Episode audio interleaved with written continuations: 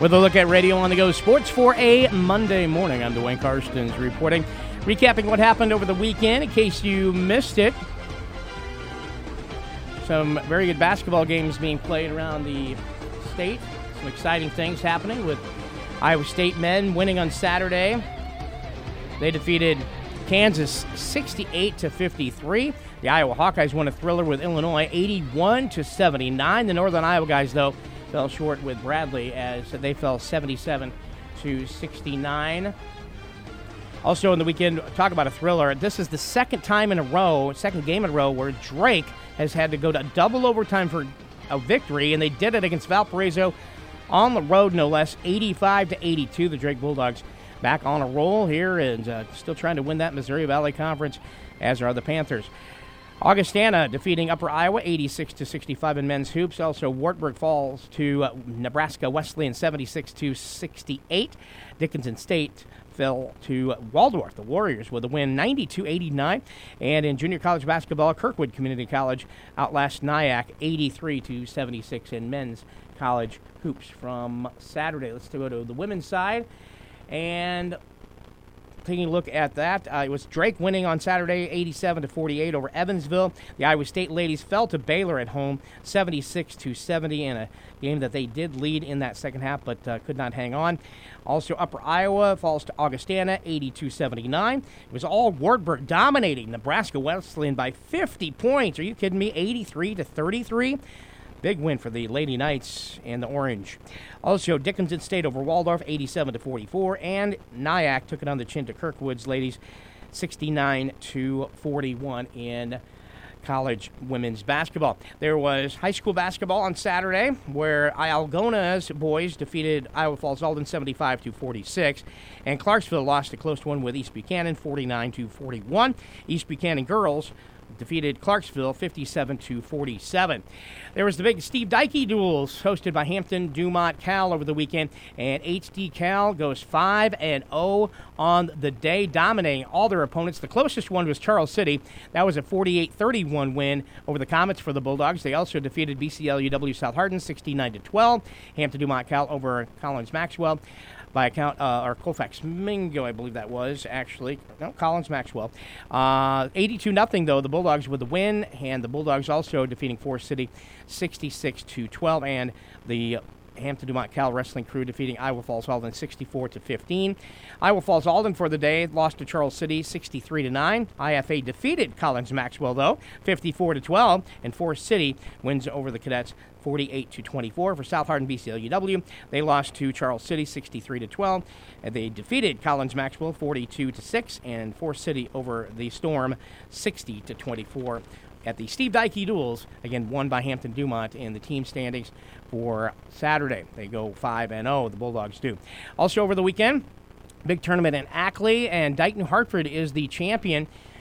And uh, Jesup was second. Waterloo Columbus finishes in third. Union fourth. HWSR fifth.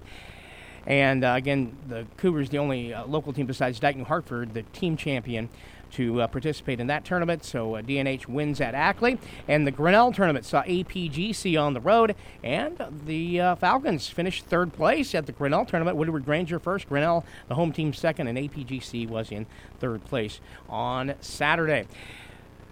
The sixth ranked Iowa Hawkeye women shot a sizzling 59% and out rebounded Penn State 51 to 24 in a 95 51 win on the road yesterday for the victory for the uh, Lady Hawkeyes was their eighth straight. This was a just a, a beautiful game. When you have 28 assists on 39 baskets, and some of the passes were just amazing. And I know we all know Caitlin had, and she has 14 assists, but other people were contributing to those beautiful passes too, and the teamwork that involves with that. And you know, people make fun of me. I always say basketball can be so beautiful. It's like watching ballet, and I really mean it. It's so graceful and beautiful when it's played correctly.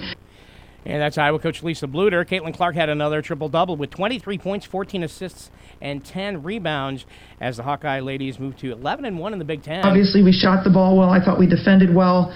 Um, Caitlin has a triple double, her ninth um, of her career, which is amazing. And Monika Czinano has shot over 70% in the last seven games. It's just nuts. I, I honestly believe we have the best point guard center combo in America. And the win sets up a Thursday visit to fourth ranked Indiana. Um, it's going to be an unbelievable environment. I'm sure it's going to be a sold out game. Um, this is what you want, like in February. So um, right now, I'm I'm I'm optimistic about our chances going in there. We know that this is going to be probably one of the toughest games that we play all year because it's on the road to a team ranked better than us. And tip-off Thursday between the Hoosiers and the Lady Hawkeyes set for 5:30 p.m. The regular season ending today for the 15th-ranked Aplington Parkersburg girls basketball team. The Falcons travel to take on Sumner Fredericksburg in girls-only action.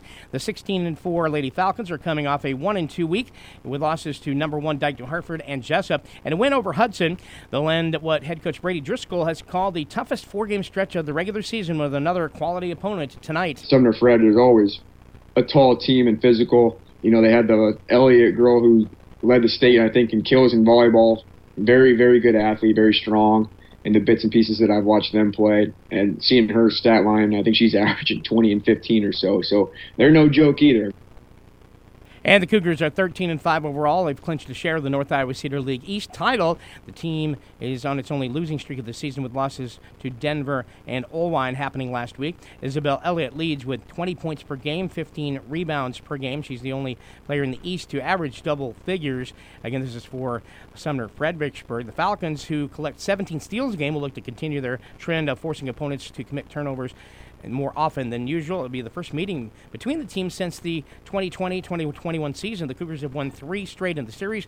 Tonight's games will air are the game. It's a single girls varsity game that we'll have on following JV. And again, the 98.9 KQCR, 6:05 p.m. The opening tip-off at 6:15 with John Mowinkle over on the queue here on KLJ. We'll have the Cyclone Coaches Corner, and also going on tonight a number of other games. A lot of uh, boy-girl doubleheaders, as Mitch said earlier. Some of these the last ones of the season season.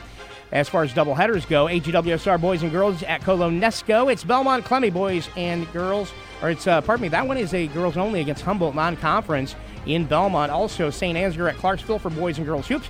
Grundy Center teams are both hosting Hudson this evening. North Butler entertains Nashua Plainfield tonight. BCLUW hosting South Hardin at Conrad, and the West Fork boys and girls on the road to face Osage. It is a rated girls showdown as West Fork is rated number 6 in 1A, Osage rated number 7 in 3A. Again, that's at Osage tonight, 6.15 start time for most all these games around the listing area for boy-girl basketball doubleheaders. I'm Dwayne Carsons reporting. Have a great Monday.